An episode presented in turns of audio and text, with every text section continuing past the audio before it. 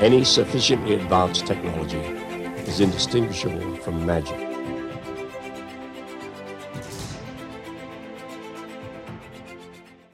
Welcome, everybody, to the latest edition of the Into the Impossible podcast. Today is a special episode for me because I get to interview one of my heroes in astronomy on the eve of his birthday. It's not actually his birthday, but uh, I dressed up nonetheless. I was going to have a party hat, but I decided against that because I'm already having a bad enough hair day as it is. Uh, today's guest is uh, none other than Dr. David Spergel, who uh, I've known for many, many years. His legends are numerous, plentiful, and well deserved. I describe him whenever I'm given the honor of introducing him at a talk or a, a speech of any kind. I always say he's astronomy's Chuck Yeager because uh, as you guys know i'm a pilot and whenever i'm putting around in my little tiny cessna i will get um, the chance to talk to air traffic control. And every pilot no matter the tiniest plane whatsoever will channel chuck yeager. We're going to go take off on runway six three and take on and go southbound and take the airway. And then you just channel it with that with that drawl.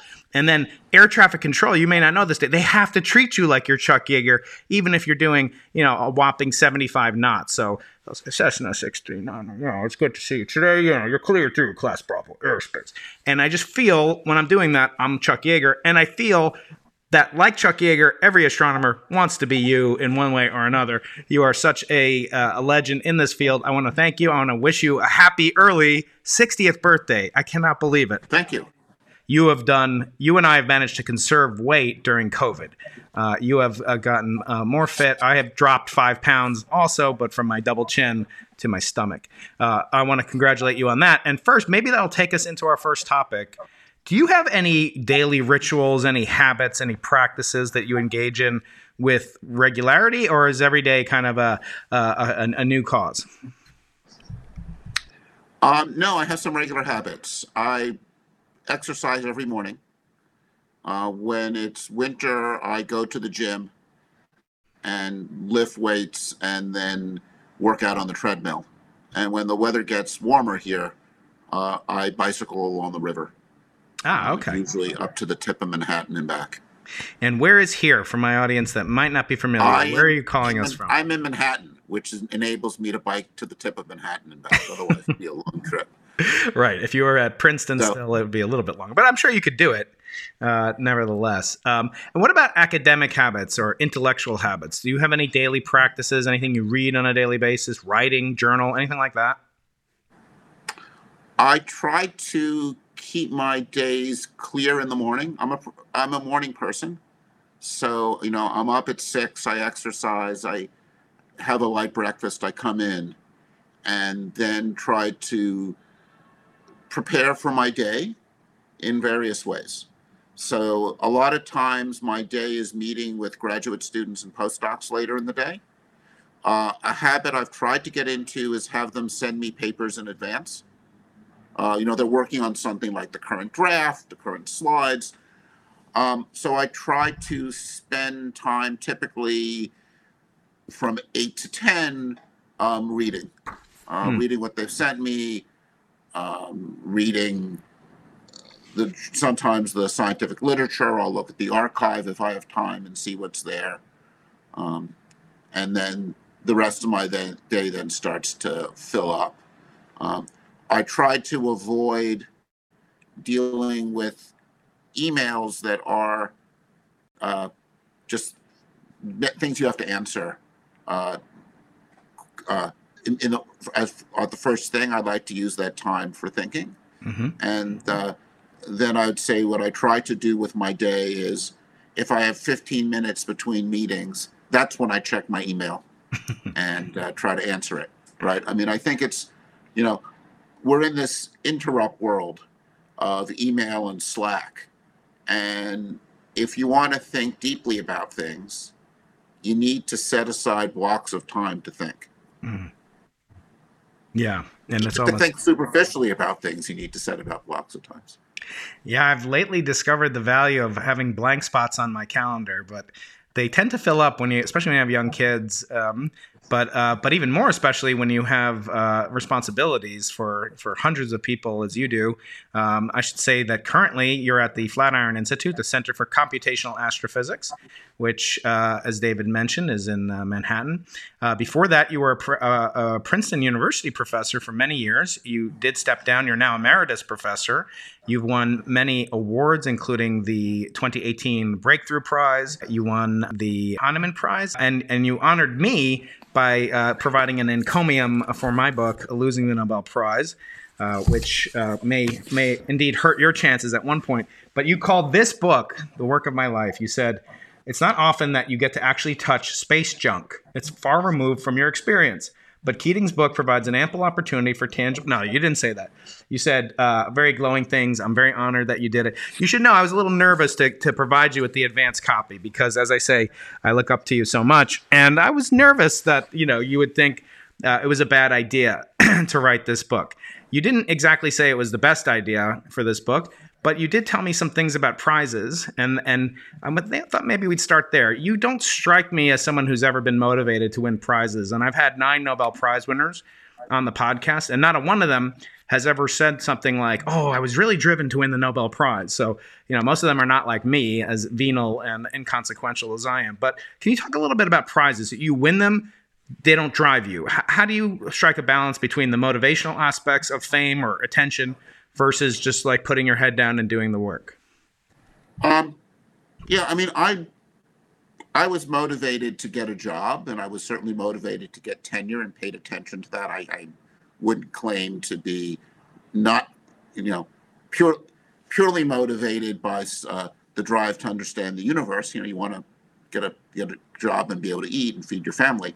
Um, but my primary motivation is it's fun to learn stuff and I I enjoy that. I mean, I think that's one of my, my motivations as a mentor. It's fun to watch people grow and develop. I, you know, uh, so I, I think that's always been uh, something driving me. Mm-hmm. Um, you know, I was right before this uh, ta- uh, call. I was talking with uh, some students and postdocs applying machine learning to understand turbulence, and it was exciting to see new results and to be able to contribute in some way to it. Um, now I find myself on prize committees. and uh, then you have to ask yourself, what role does a prize play? Mm. And like, do you want to um, reward the person? Do you want to hold the person up as an example for younger people as this is a model you want to follow? Um, you know, I I think, uh, for example, I'm a proponent of giving prizes to experimentalists who put really good limits on important numbers. We tend not to do that. Right. But I think that's a, we have to send a message to people that careful precision measurement is important. Mm-hmm. Right. I think, you know, there are people who get very upset about the idea of giving a prize to someone working on string theory because it's not yet a proven theory. But regardless of whether string theory turns out to be uh, an important step in the fundamental theory of gravity, it's already taught us a lot about the underlying structure of gravitational physics. And, you know, so I think we need to recognize um, parts of physics or any other field that contribute to advance. So that that to me is valuable. Um, I think in some ways of the prizes that I've gotten, the one that was the most valuable to me was the MacArthur, because I got that early, and it gave me the resources to not worry about a bunch of things. Mm. I mean, the story I like to tell is when I got my MacArthur, there was an article about it in the Trenton Times. And I said in the interview, they asked me, How will this change my life? And I said I was going to spend the weekend cleaning the gutters of the house. but now that I have this money, I'm going to hire someone to clean the gutters or physics. and um, I then got an email from someone who said, I clean gutters. Uh, give me a call if you want someone to clean your gutters. so I did. and you know, bought for me time, which is the most valuable thing. And also, I took most of that money and set it aside for my kids' college tuitions and remove that source of stress. And uh, so, you know, I think uh, money early that can enable you to do things you wouldn't otherwise do um, is valuable. Mm-hmm. Um, you know, I'm I'm now moving to my new job across the street soon, where yeah. I'm going to become president of the Simons Foundation. And the foundation doesn't give out prizes. There's no Simons Prize. Right. We made a decision to do that. Jim made a decision to do that because we thought it was more valuable to uh, take the money to fund people's research.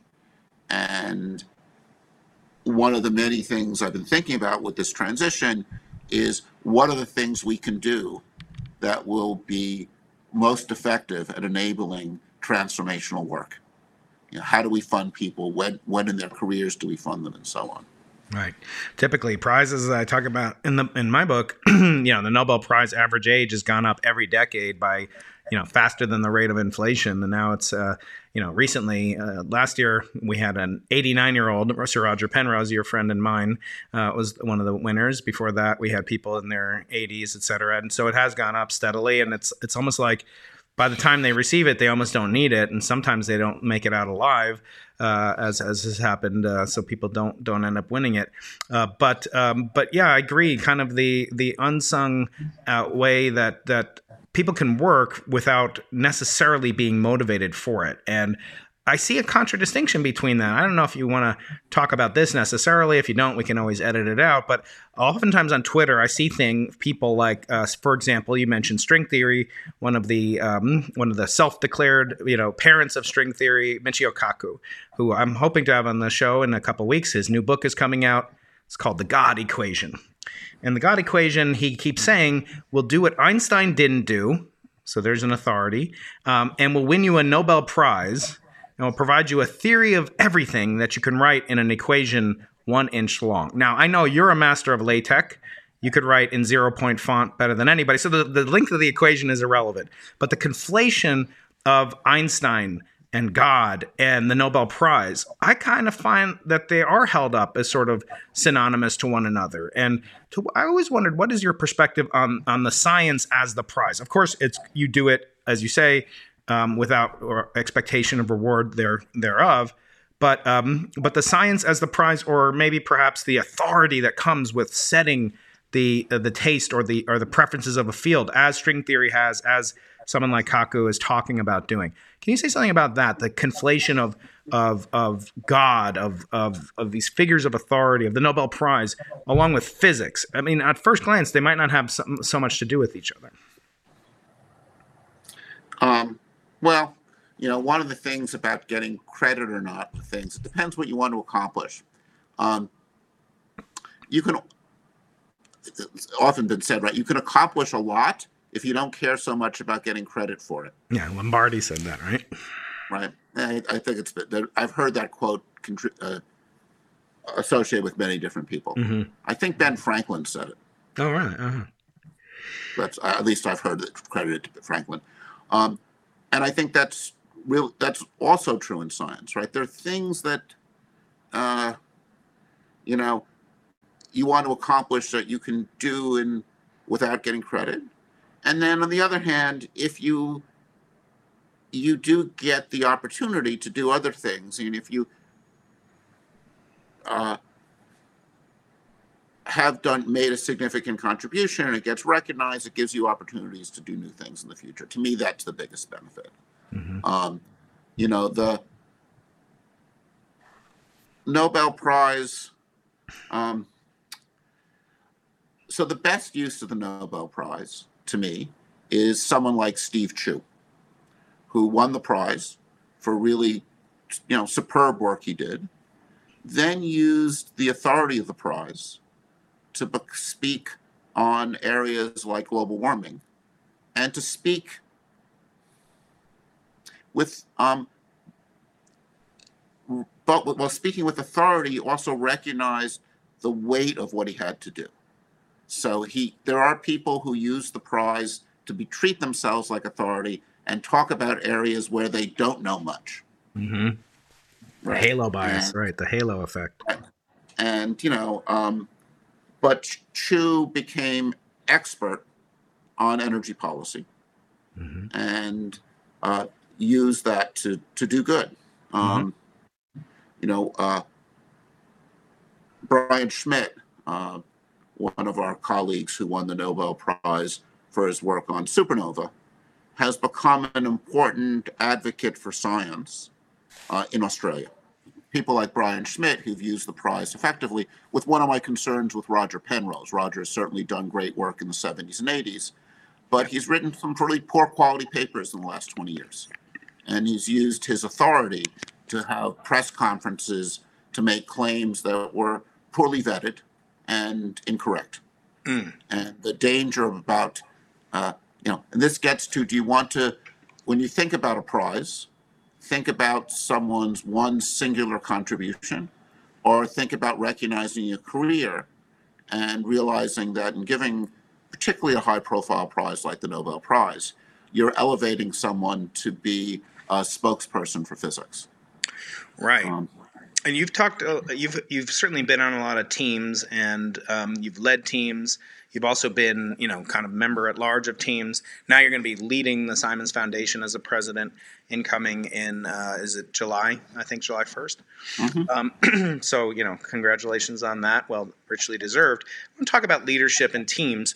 Um, I often find, and you know, I haven't been on as many teams and projects uh, as you, but uh, but nevertheless, I always find that we kind of stumble into leadership roles, and I've, I've had conversations with folks like Barry Barish on the podcast about leadership, and people will say, "Oh, it's too hard," you know, like I'm not going to learn leadership. I'm not going to learn communication or public speaking. That's hard. And I always say, well, you know, quantum field theory is pretty darn hard too. And I don't think you were born knowing that. Uh, although, although Shelley Glashow basically hinted that he almost was born knowing that. Uh, he's the only one that's been on the show, and I'll ask you this question later too about the imposter syndrome. He's the only person who answered in the in the negative that he never experienced the imposter. Actually, Frank Wilczek also. Uh, but nevertheless, um, I'll ask you that at, towards the end. But um, talk about leadership and how um, we don't prioritize learning about it, and and yet it's one of our most important duties as a scientist, as a, as a mentor, and and even on teams. Those of us who are on teams. So, uh, what would you say to, to those that say it's too hard to learn, you know, the the rules of leadership or how to lead? I think it's a skill that can be learned. Like everything else, there's some people who have innate ability to communicate well. Um, who are naturally born leaders, but like naturally born athletes, um, you do a lot better if you train. Hmm. And I think I would view leadership like playing a sport. Um, you get better by practice, you get better by reading about it, you get better by working with a coach. So right now, you know, I'm making this transition to becoming president of the foundation. I'm working with an executive coach. Mm-hmm. Um, when I became department chair, when I started to play leadership roles in projects, uh, I read books on leadership. Um, I found particularly useful books written by people uh, in the technology industry yep. because I think that's closest to what we do when we're leading teams. We're, you know, we're not managing uh, factories. We're managing groups of people who are making intellectual contributions to the project. So learning, uh, well, there's a lot of things I think you need to learn as a leader. You need to learn to communicate clearly, have a clear message about what you expect of people. You want to build a team of people that um, where you, you bring in the brightest people. Uh, you have to recognize that the brighter the people you are, you want to people brighter than you on your team. and it's uh, easy easy for some of us. And um, you then want to make sure that they feel comfortable speaking their mind. And you want to make sure that people, you know, you want to develop the right culture. I mean, this is something I was very conscious of when we built the Center for Computational Astrophysics, was thinking about what is the intellectual culture you want to maintain. You want to establish, uh, you want people to treat each other with respect. Um, you know, but you also feel they can't speak out, right? So you want to balance that. Uh, and um, yeah, so I I think uh, leadership and mentorship are th- things where we need to be trained. I think one of the failings of the academic system is we make a transition from postdoc to junior faculty, and the universities don't set time aside to say to you, all right, you now need to learn pedagogy, you Yeah. need to learn mentorship, and uh, there there are some basic lessons. I mean, everyone develops their own style, but there's we can certainly learn a lot from others, and we don't train junior faculty on making that transition. You know, later in my career, when I went from a faculty member to department chair, we had one three-hour meeting uh, with all the new incoming chairs where we learned some, got some basic training. Mhm. Three hours was good. Um, you know, I was discussing this with one of my colleagues who is thinking about becoming a dean, and we discussed that, you know, if I was a dean at a university, I would want to make sure that all of my incoming chairs um, worked with a coach, had some training on uh, how do you run a department, um, how do you work with your with your faculty, how do you work with your staff, how do you work with your students, you know, how do you run a large organization. Uh, I think we've all seen departments that have suffered when people who are very good scientists um, and are smart people. So, you know, uh, we can't uh, all be great athletes, but, you know, pretty much all of us, if we're not disabled in some way, can uh, run a mile. Right? You know, Speak for yourself. Intent-. Speak. For yourself. intent. Well, I think, you know, you want to lose that COVID 20. I wish it was 20. God, you're, you're giving me a head start I don't deserve. Uh, but you're absolutely right. I, I talked to a Navy submarine commander. This guy had a $1.5 billion nuclear submarine called the USS Santa Fe. His name is David Marquet. Uh, he's been on the show, and he wrote uh, his first book is called Turn the Ship Around, where he took the sub from worst to first in the Navy uh, and different metrics. And I think that was the key in that book, having metrics, because if you go into it as a scientist, you think, oh, scientists are naturally driven by metrics, but then it's really like sociology, as you're saying. It's a whole. No one says there's no one set of skills. Scientist, like, or, or professor, and and uh, as there is for a baseball player. I mean, there you know there might be some subtlety, and some might be more students of the game, but but basically you're either pitching, you're hitting, you're fielding. There's a, a limited, more limited set of skills, but we have to deal with knowledge and wisdom. And in his second book, uh, he told me the most. Uh, his second book is called Leadership is Language. And in that book, he said the worst word that you can say as a leader is right. Like, we're going to launch the space shuttle today, even though the weather's uh, cold, right? Or, or, like, do you have any problems with making that landing, you know, Chuck Yeager, right? Um, and, and so I think it goes both ways. It can also be that the, the person in the, in the right seat in the plane or, or the student goes along with things that they don't really have the, um, they don't really have enough knowledge to know that they should or should not trust their leadership. And going back to my experience, say BICEP, uh, there were many many times along the way when you know I could have stepped in, I could have said no, halt the presses, you know, and and I had concerns as you know, and we've talked about that. Um, and were driven by papers that you wrote with Ichiro and, and other people before, long before the event itself. But um, but I never stopped it, and I never I never said we shouldn't land there, Captain, you know, or we should turn the ship around, you know, and and so I, I think it's hard because as a as a student scientist, you don't really feel like you have the ability to speak up to this professor. I mean, after all, you know, he or she is the chair at Princeton or UC San Diego or wherever. Um, so how do you balance that? How do you balance the like the need for a student to to have to be a little bit of their own uh, shepherds of their career, but also they have to trust their their advisor, their mentor. It's a very perilous dynamic. Also, one that's never taught. Nobody teaches you how to be a grad student, a postdoc, just like they don't really teach us how to be a professor. So, what would you say to, to a student who's feels like something's a little bit off, but they don't have enough kind of uh, historical legacy of knowledge to know this isn't right? Well, I think the first thing to do is ask questions. If you don't understand why we're doing, why the experiment's doing it this way, you're doing a theoretical paper, you don't understand why we're. Uh, I think one of the most important phrases for all of us to learn is I don't understand. We should never be embarrassed to say I don't understand. Hmm. You know, or I'm a bit confused here. Can you explain why we're doing this? Hmm. And, you know, it probably is true nine times out of 10 when someone explains why they're doing it, they're doing it for a good reason. Um, and if you're part of a paper and you want to understand, you know, and you're reading as a co-author and you don't understand why we're doing this, if you don't, uh, you know, I like to tell people if you don't understand it, a lot of other people don't understand. the reader's not gonna. Right. You should make Um, it as easy so, as know, possible. So I think for a student, you want to be asking questions, right? You know, why are we making this assumption and so on? And every now and then you ask that question and it's like, I don't know why we're doing this. Why don't we make this assumption?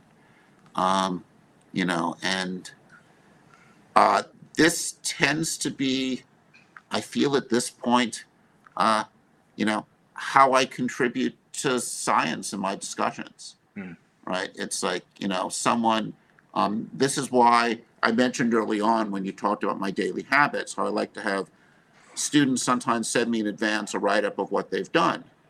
And I like to, if, as I look at it, I ask, like, why are you making these assumptions? hmm And for me, that's, uh, I think, often the way I can contribute most to the project is is asking questions and trying to understand what, you know, understanding for myself forces me to um, to ask questions. hmm Uh, And and you know, I people like to say there's you know no such thing as a dumb question, and that really is mostly true.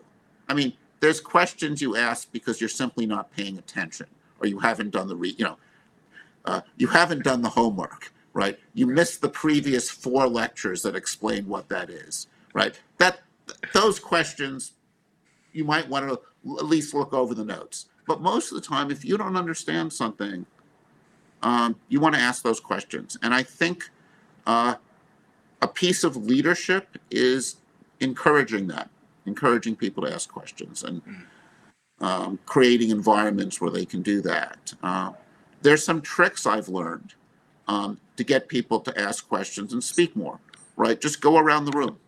You know, you make sure that rather than just having the loudest voice heard, uh, you try to hear from all voices.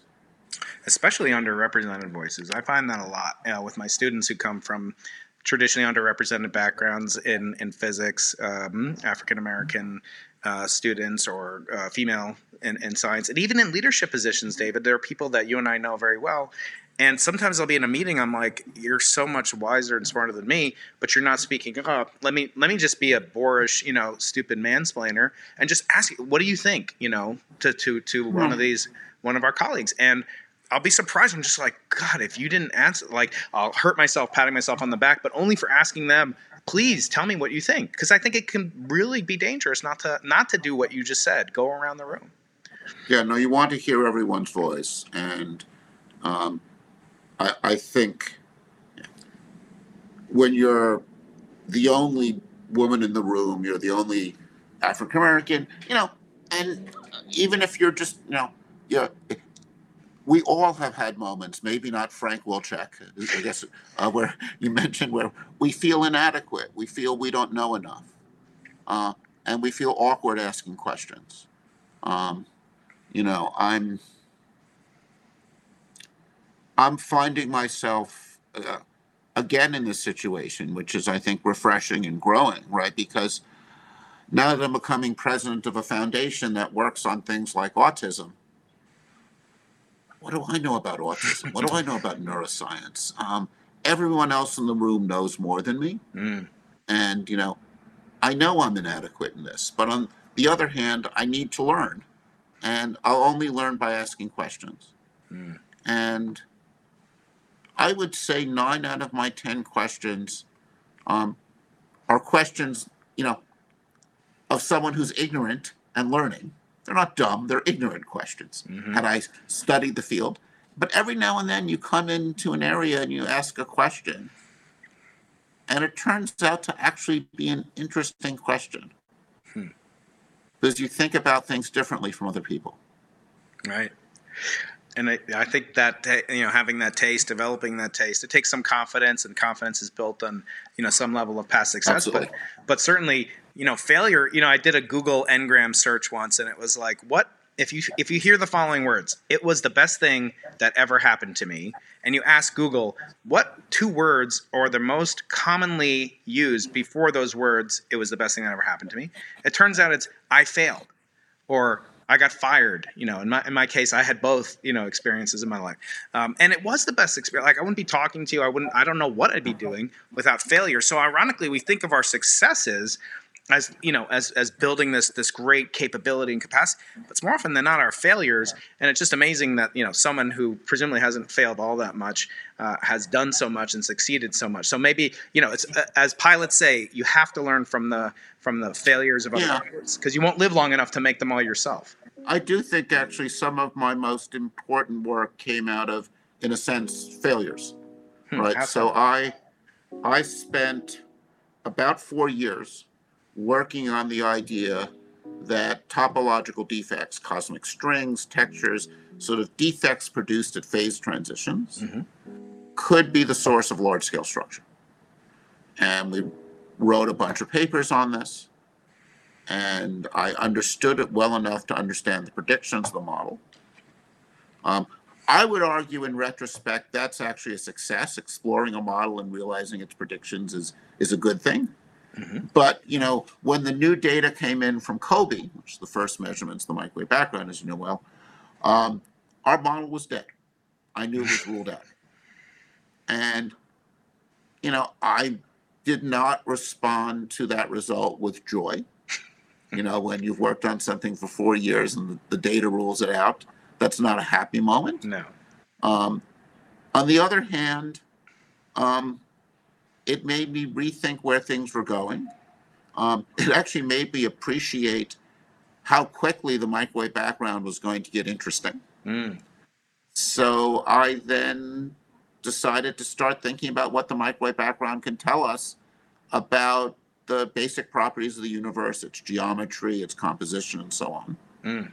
And that eventually led to a series of papers that provided the science case for WMAP, right? So I would say the failures of those four years going in the wrong direction, in a sense, led to the successes that followed in the subsequent years. Right. Yeah, and and in fact, I had on John Mather last month on the podcast, and he was talking. You know, he's much more matter of fact, I think. Um, but the experience of the Challenger disaster, setting back COBE, and just like introducing complete uncertainty.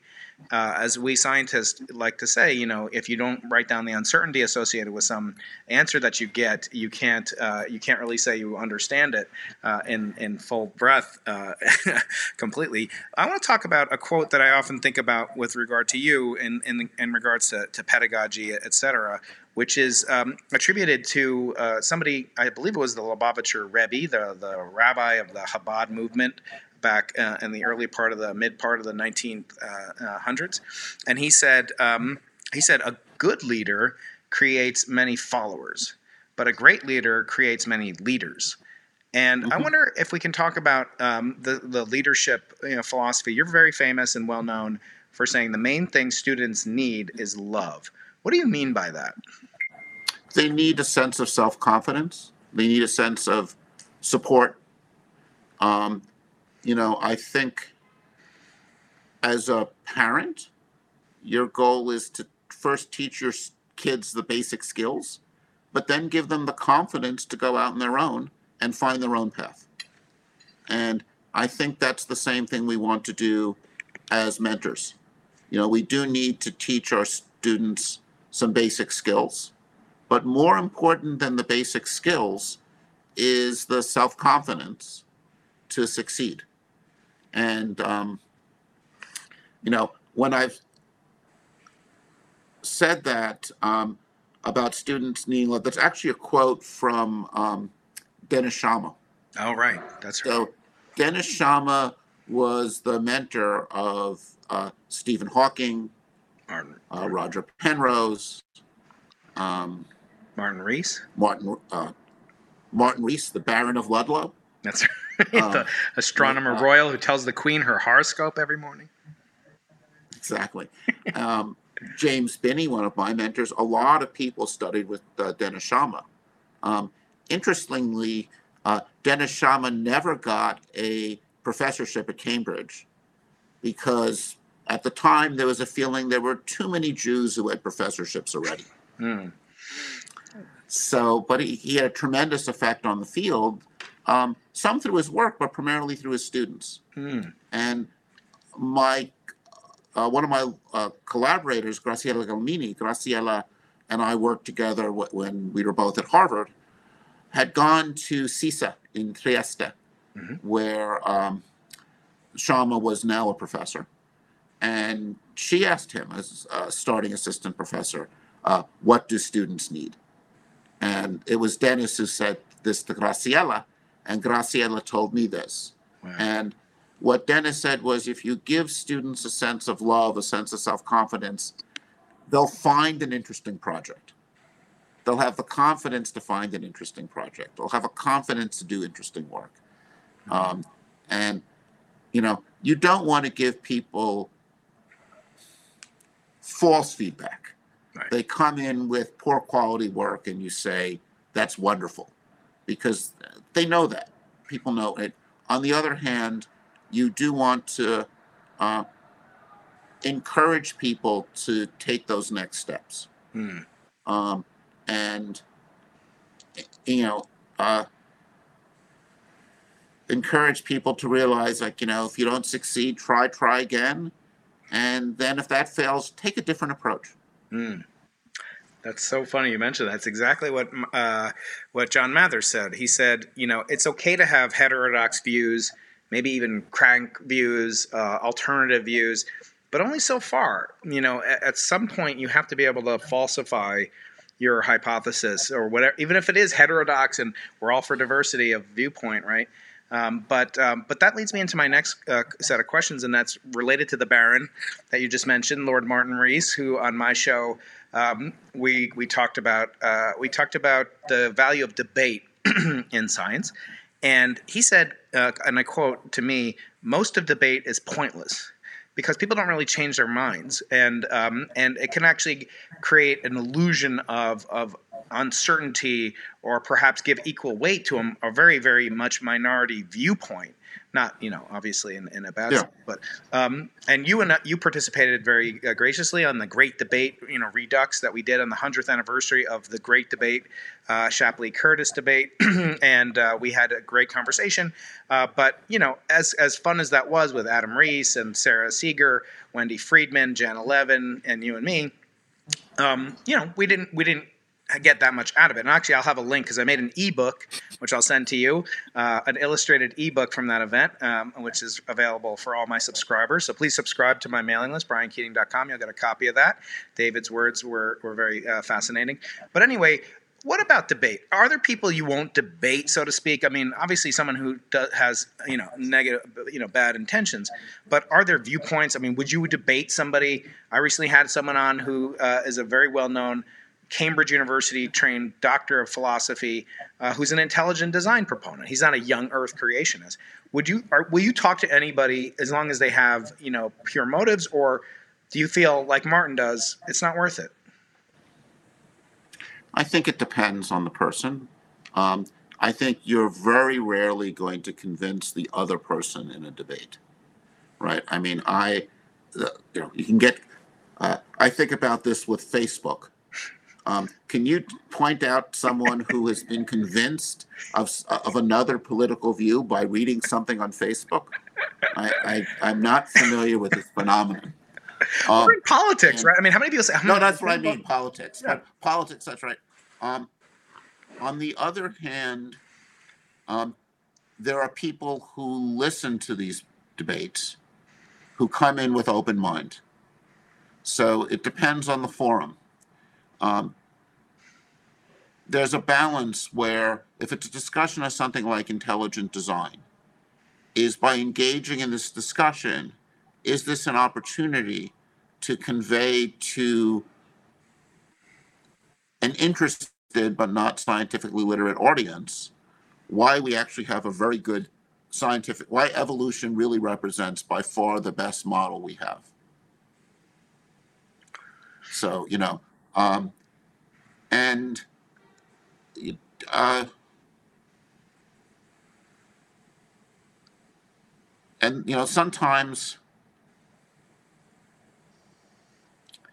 you know i i engaged in a debate once with this guy who wrote a book that the, the big bang never happened Hmm. and um Is that Geoff Burbidge here at UC San Diego? no no it was this uh um you know in fact i remember when geoff burbidge came to princeton to give a colloquium Hmm. and i was an undergraduate and martin schwarzschild one of my heroes hmm was sitting in the front row, as Martin often did, and asked a series of pointed questions. And Martin turned to me afterwards and said, The reasons I ask these questions is for you. that as a student, you should realize the weaknesses in these arguments. So, for me, the reason to engage the debate if, uh, is if there's going to be students listening who will um, not understand the weaknesses of those arguments. Yeah. And I often feel, I say this, and, and I did a video about this around the presidential debates. You know, I feel like it's almost, you know, we should look to the scientific way of debating. Again, the way that Shapley and Curtis debated. Eventually, you know, Shapley came around. It took some evidence to to convince him, which is which is fine. But he was convincible from the outset. In other words, if the evidence had existed, if the data were good enough, as Einstein did, Einstein debated, as you know better than me, um, the validity of the Big Bang model, and then da- he saw data. The evidence uh, convinced him. But if you're not, in principle, possibly falsifiable in your tenets or what you believe, whether it's political or what, I, I do agree that a lot of it is pointless. But you're right. I hadn't considered that notion of, of um, you know, the benefit So to let- the student. Let me give you two examples of people who have been on your show. Okay. So, Adam Riess. Ad, Adam is trying to convince people that there really is strong evidence that local measurements, the Hubble constant, um, give a large value. Mhm. Uh, Wendy Freedman uses another method and argument argues for a different value. Yeah. They both um, fundamentally are most interested in getting at the answer. Mhm. And when later this year the James Webb Space Telescope launches, hopefully the launch goes well, deploys successful, we will have a telescope far more powerful than Hubble. And it will measure distances to uh, the nearby uh, galaxies. And it will get those distances more accurately than Hubble. And um, I think that data could easily convince Wendy or me that Adam is completely right. The data improves and that just gets more and more solid. On the other hand, uh, it could show that blending for Cepheids is more of a problem and more complicated in, in ways we thought, and some subtle things were going on, and Adam will be convinced. Mhm. So that's a scientific debate where people will respond to evidence. Mhm. Um, I am not convinced that your recent guest, Avi Loeb, was um, is actually interested in what a Oumuamua is, rather than wants to promote the idea that he's seen aliens. I think that the response to claims like this could be easily explained by a solid nitrogen, much like what we see on the surface of Pluto, um, is a much simpler and more plausible explanation. And uh, you know, we're uh, we're seeing discussions that are about selling books, not about trying to understand the way the universe works. Well, I, I have to defend him a little bit, uh, just just to make it interesting for the. I thought you were going to bring up Roger Penrose uh, or Jayant Narlikar, who was a guest uh, about a month ago, uh, who is still not convinced of the validity of the Big Bang model. Uh, but he's impossible to not love him. He's such a gentleman, and anyone you know who is uh, you know so close to Fred Hoyle, there's got to be some good good good natured fun to Yeah. be had with that person. But let's talk about Avi. So I agree with you that I don't believe that Avi believes what he's claiming, but for a completely different reason, and that is, um, I said to him, Avi. Uh, you you know if only you knew a billionaire you know that could fund a, a research voyage to Oumuamua let's let's not talk about these objects coming in the future that you think will be discovered with the Vera Rubin uh, Observatory or maybe with JWST or what have you. By the way, that's going to be based on just sheer number of ngram searches on the Into the Impossible podcast. That telescope is not going to have one second of downtime. Sarah Seager was telling me how much she's looking forward to using it. Now, you know, we're, we're hearing all these different things. Avi wants to. So, uh, but getting back to Avi, I said why instead of sending a bunch of you know iPhone uh, four cameras to Proxima Centauri B, why don't you just get Yuri, your buddy uh, Milner, to uh, to sponsor? By the way, he sponsored your breakthrough prize, if I'm not mistaken, mm-hmm. um, and he's, he's a very very important figure, I think, in, in modern science. But anyway, get him to send a, a CubeSat to Oumuamua before it go. You know, it's still it's not traveling nearly the speed of light that your cameras are going to have to get close to. And he said, No, no, no, Brian, don't worry. There, if I'm right, there'll be plenty of Oumuamua like objects coming, uh, and Vera Rubin will observe them, and all will be well. And I said, You know, look, if I had, uh, if, if I believed that, that this was true, I wouldn't stop at any, there's nothing I would stop at to validate my theory. And I said to him, "You're you're being accused of of you know trying to get popular attention, going on you know the Joe Rogan show and, and whatnot. I, I don't have anything against it, by the way, because uh, I do think science should be popularized, and I think the it's natural that someone who talks about aliens and alien technology is going to be lumped together with with the with the kooks, right? But yeah, but I think I, you're you know, saying something. I different. think there's a standard of proof for important claims, right? And you know, before you resort to, to and make large public announcements about important revolutionary claims. The claim ought to be widely vetted, and you ought, you know, and um, that doesn't mean. I mean, I think it's very appropriate to think about these things. Mm-hmm. Right. Uh, you know, he's written like 80 papers about it. It's not, you know, that oh, here's a book. Um, obviously, the book got him a lot of attention, but you know, and also well, but I think that you know the, you know, there's a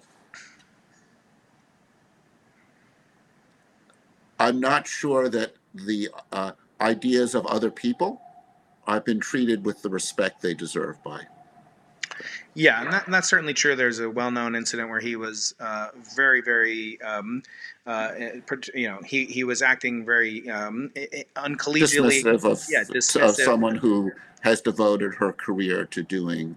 Yeah, uh, Jill Tarter, who is a guest. Jill's, yeah, who's you know, uh, to go back to something we talked about uh, earlier, I have a lot of admiration for people like Jill who devote a lot of energy for doing really hard things. Yeah, one of the greatest compliments I ever got uh, was, uh, in addition to your encomium on my book, but Jill read it, and not only did she read it, um, be, the day before it was due, she was going to give a talk or press conference, and one of my friends um, uh, at the SETI Institute had to pick her up to go give the talk.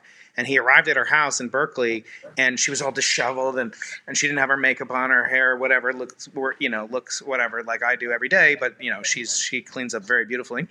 Uh, and uh, and he said, she said, I was up all night reading this darn book, and it was my book and uh, she gave it. She gave an income. She's been a guest on the show as well, and she's the she's you know uh, like she's she's the the Chuck Yeager on the West Coast, shall we say, of astrophysics. As the person you want to emulate, cool under fire, just a scientist, scientist at every level. But um, but yeah, so so these controversies come up, and Avi in his book is very dismissive of things like the multiverse, and this is why I pressed him on it. I said we might not be able to falsify the multiverse, right? Because it could be that there are multiverses, there are other universes, we don't have access to them, and we have a mutual, you know, uh, d- disdain for for kind of physics that can't be necessarily tested. But I said, Avi, you could test Oumuamua's alien origin by visiting, uh, literally visiting it unlike another universe, which we can't probably even in, in, in, practice visit. So I want to ask you, though, about these kind of unfalsifiable things. I talked to John Preskill. Sorry to drop so many names. He's the Richard Feynman professor at Caltech, a little technical college up the road. You don't spend any time in California anymore. I, really miss you coming out here. But um, but next next time you're here, uh, you know that I, I I was hoping to get there. This thing called COVID happened. What? COVID. I haven't heard. Yeah, of yeah, yeah, yeah. Is that intelligent so, you know, design? Is that co- covariant well, intelligent that's design? Actually, a very interesting question. is what is the origin of COVID? Not something I'm expert on at all, but I think Yeah. there is an interesting debate on its Yes. origin. Yes. So, uh, but getting back to uh, John Preskill, so I said because he uh, was friends with Stephen Hawking famously, and and and they had many bets, and one of the things that he was most interested in is inflation and and also how the early universe is evolving, in addition to quantum computing, which was the subject of our conversation. But I, uh, at one point, I said, you know, because he's talking about string theory, and uh, and your friend of mine, Cumrun Vafa, another guest. When I ask you at the end of the show, I'm going to ask you what um, what information would you put on a billion year long lasting time capsule? And Cumrun said the equations of string theory. And I said to I said to John, I said, what about what would Feynman say about that? Feynman is famous for saying, I don't care how beautiful your theory is. I don't care what uh, kind of equations they predict. Uh, unlike Dirac, if it doesn't agree with experiment, it's wrong. But David, what about things you can't experiment on? Do they count as wrong or right? Or, or uh, John just said try harder, which I found a little unsatisfying. What do you think about things you can't even, in principle, test uh, via experiment? Are they not even wrong, as Pauli, or I think Pauli would say? Well, I think so. String theory is an interesting example.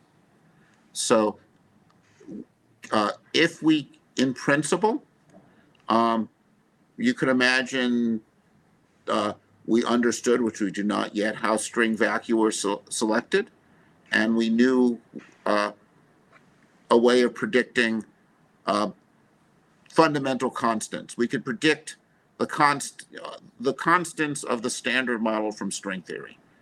That would be a tremendous success. As it's nowhere near my, we, my colleagues or colleagues working on this are nowhere near this yet.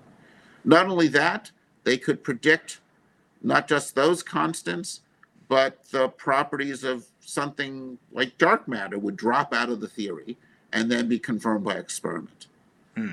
I think we'd all look at that and say, wow, that was a success. If that were to happen, and we then understood string theory at a level where we said um, it predicted the multiverse, um, which I don't, you know, uh, then I think we would be forced to take the idea of multiverses uh, more seriously as an interesting and untestable outcome of this theory that seems to be a good description of nature um, that we've tested in other ways. So, you know, I could see a path where um, I would take multiverses seriously. Mm-hmm. At this point, until we have, you know, I, our ability to understand them are limited by things we have no access to. What's the right prior for initial conditions for the universe? I don't think it's an interesting discussion. I think discuss, you know, when I look at um, areas of physics, a question I ask myself is, is my investing my time, or now that I'm uh, president of a foundation that supports basic research, um, are our investing resources in this likely to advance the field in the next 20, 30 years? Or not even likely, have a chance of advancing the field. Um, and, um, you know, the, I think string theory is, uh, to me, is an interesting bet. I've been very impressed by the recent work that came out of techniques people learn by string theory, but doesn't actually rest itself on string theory, on understanding um, the information paradox with black holes. I think there's been a lot of progress on that in the last couple of years, and uh, that's a profound question um, that really has been um, the ideas that have come out of people thinking about string theory has really helped advance that. We wouldn't have done that without that. So I think there are some real uh, advances coming from string theory. Um, on the other hand, um, I've seen most of the work I've seen on multiverses um, is to me not that interesting Mm-hmm. and not that likely to lead to uh, insight. Mm-hmm. Of course, I could be wrong, Yeah. right? That's you know, we we place our bets. We bet, you know, and we place our bets most fundamentally with our time. That's right. Although, yeah, lately I've been thinking about uh, in, in the context of kids. You know, you see, they say, as you said, you know, the most important resource is time. It's true. I mean, although we watch enough cat videos, at least around here, to be, put that to the test. But uh, my my feeling is actually innocence is the most uh, uh, irredeemable, a non fungible form of resource because really once you lose your innocent whatever that means it could be i've talked to soldiers after they came back from going to war and actually ending the lives of other people and they had to do it or they would have been uh, their lives would have been ended um, and and you know you, you look at you know, what can you get back um, and i think with research yeah, there are so many dollars, and and when you think about your portfolio, how are you going to risk balance it? How are you going to hedge it? I love talking to Jim about the Simons Observatory, getting back to uh, where you're, who you're going to be replacing, and it's good he's finally retiring. I, I, I hope he'll have enough to, to, to live off of in, in retirement, uh, but. But Jim always said, you know, if we detect inflationary generated uh, B modes with uh, primordial perturbations using the Simons Observatory, we'll be dancing in the streets and we'll win a Nobel Prize. However, if we don't, that might even be more interesting. It might, you know, cast uh, have theological or philosophical implications. Uh, uh, the last kind of personal question or, or sort of scientific question, pers- semi-personal question, before we close out uh, with the three questions I ask everybody ask you, like, how much um, does what you do matter to you? In that you obviously are very accomplished, you could do anything, and I think a lot of our colleagues and the students that you've you've turned into faculty all around the world, they could do anything. They could be CEOs, they could be, um, you know, hedge fund uh, traders, as as Jim might have them. Um, but how much of what you do do you feel matters? Uh, and the ultimate questions. I know you're a very uh, philosophical person. Um, I know that you um, that you're very knowledgeable about about religion, theology, etc. What do you think is the is the is the value of a life in science like this? And, and does it give you meaning? Can knowledge, in other words, science means knowledge, not wisdom, but but has it brought a sense of wisdom to you or a sense of wonder? What what metaphysical um, satisfaction do you get, if any? I, am not sure if you do, from what you do as a as a as a scientist. Um, I believe in the scientific enterprise. I think it one of humanity's great accomplishments, and certainly one of the great accomplishments of the last few hundred years, has been our deepening understanding of the universe. And by that I don't just mean cosmology. I mean everything from, you know, the biology and anthropology, the whole broad sweep of of science. We we understand more now than we did in the past. And we have um, done something that, while some of the outcomes of science and increased knowledge has led to technologies that have made life worse, in many ways, life for humanity is better.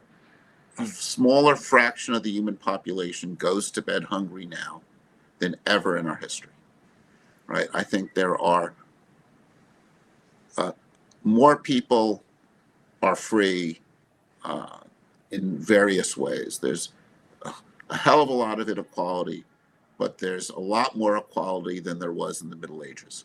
Right? We the world is a better place, and I think some of that is the advance of science. Mm-hmm. And I feel fortunate to be able to contribute in a number of different ways to advancing science, some through my own work. Perhaps in the long run, I think my greatest contributions will be through training students. Mm. Right? That there's a, I've had the good fortune to train, you know, probably above what are 100 people who have been my graduate student or postdoc or undergrad, uh, many of whom have done really exciting work. And the fact that I've helped train them and contribute to them uh, to me means I'm helping to contribute to science. Absolutely. So, um, so for me, uh, contributing to our understanding is one of the things that gives meaning to life. Hmm. Very good, David. Thank you very much for that. And now we're going to enter the Into the Impossible Thrilling Three. If you have a few more minutes, David, uh, will you bear with sure us? Sure, I do. Okay, great. So, but to get David's answers, you're going to have to subscribe to uh, this channel, Dr. Brian Keating, on uh, on YouTube, and then you can also subscribe on iTunes or Stitcher or Spotify, wherever you get podcasts bought and sold. Podcasts are free, but your time is is valuable, and I appreciate every listener.